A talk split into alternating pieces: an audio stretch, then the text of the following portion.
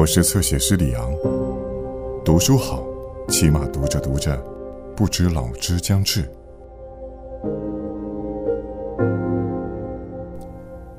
每一个人都具有各种各样的本性的胚胎，有的时候表现出这样一种本性，有时候表现出那样一种本性，有时变得面目全非，其实还是原来那个人。托尔斯泰复活。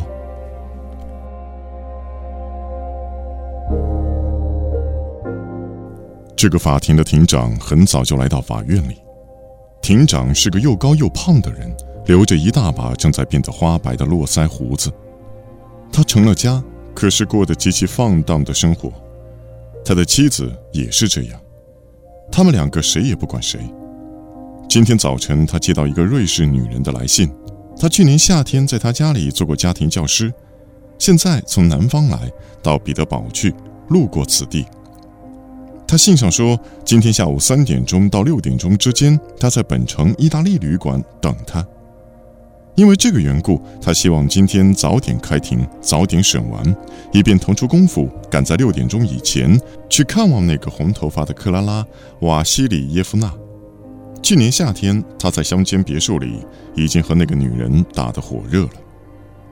他走进办公室，扣上房门，从文件橱的下面一格取出两个哑铃，向上、向前、向两旁、向下举了二十回，然后把哑铃举过头顶，把身子轻巧地蹲下去三次。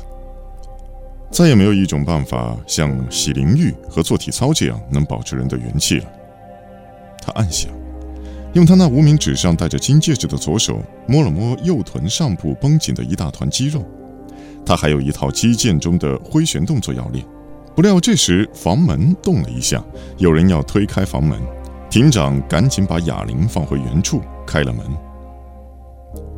对不起，他说。一个法官走进房间，他个子不高，耸起肩膀，戴着金边眼镜，愁眉苦脸。马特维尼基季奇又没来。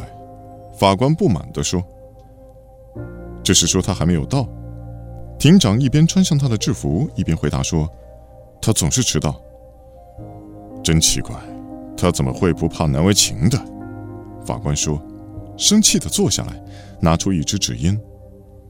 这个法官是个很死板的人，今天早晨跟他的妻子发生了一场不愉快的冲突，因为他妻子已经把他交给他这个月使用的钱提前用完了。他要求他预支一笔钱，可是他说他绝不改变他的章法，结果大吵了一顿。他的妻子说，既是这样，那么家里就不预备饭了。他回到家里休想吃到饭。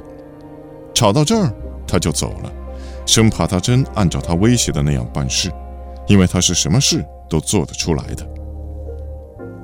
过规规矩矩、合乎道德的生活，反而落到这样的下场。他瞧着面带笑容、健康快乐、性情温和的庭长，心里暗想：庭长正往宽里张开两个胳膊肘，用他那双好看的白手在制服的绣花衣领两边理顺又密又长的花白络腮胡子。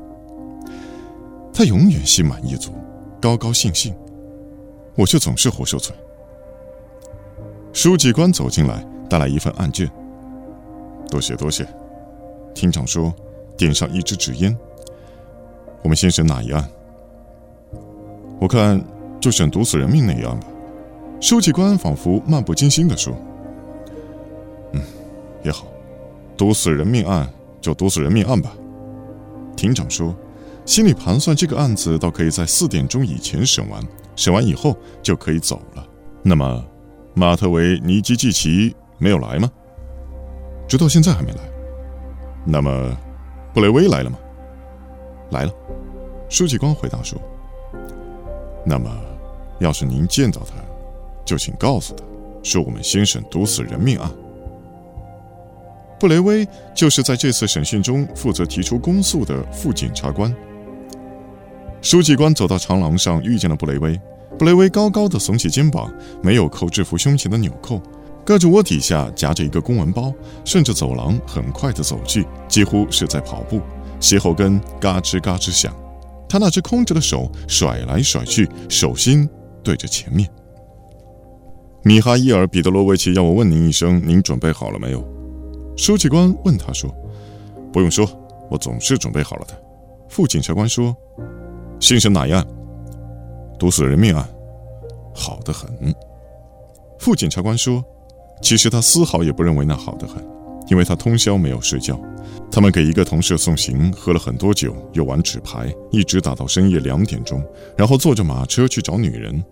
他们去的地方正好就是六个月前马斯洛娃住过的那家妓院，因此他恰巧没有来得及阅读毒死人命一案的卷宗。目前想去草草的看一遍。书记官是故意刁难。”明知他没有看毒死人命案一案的卷宗，偏偏建议庭长先审这一案。书记官按思想方式来说是自由派，甚至是激进派；布雷威却是保守派，甚至如同一切在俄国做官的日耳曼人一样，特别笃信东正教。书记官不喜欢他，而且看着他的职位眼红。哦，那么关于阉割派教徒的案子怎么样了？书记官问。我已经说过。我不能答应审问这个案子，副检察官说，因为缺乏证人，我要向法庭声明这一点。其实那是完全没关系的，我办不到。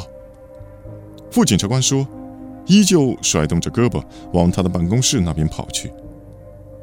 他借口有一个对案件来说完全不重要和不必要的证人传不到庭，而拖延阉割派教徒的案子。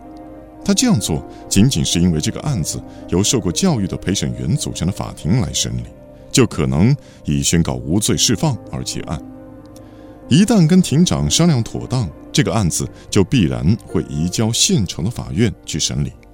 那边的陪审员当中，农民比较多，因而判罪的机会也就大得多。走廊上的活动越发热闹了，人们大都聚集在民事庭附近。庭上正在审讯方才那个仪表堂堂、喜欢了结诉案的陪审员先生所讲过的案子。在审讯的休息期间，从民事庭里走出一个老太婆。那个天才的律师已经大显神通，把他的财产夺过来，交给一个生意人了。其实那个生意人丝毫也没有权利得到这笔财产，这一点连法官们也是很清楚的。原告和他的律师就更清楚了。然而，他们想出来的巧计已经把案子弄到了这样一种地步：要想不把老太婆的财产夺过来，要想不把她交给生意人，已经不可能了。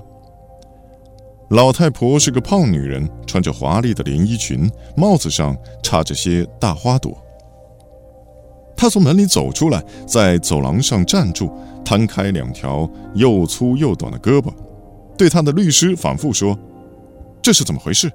我倒要请教，这是怎么回事儿？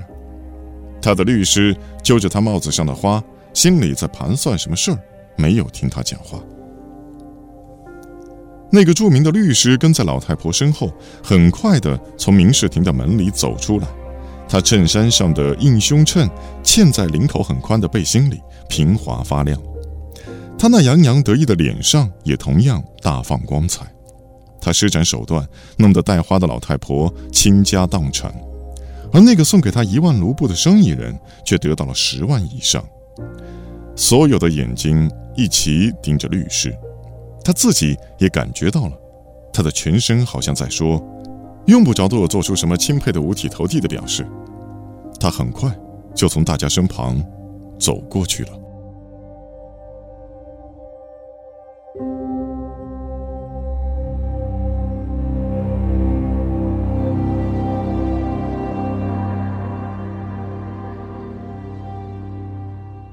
更多精彩内容，请在新浪微博、微信公众号关注“侧写师李昂”。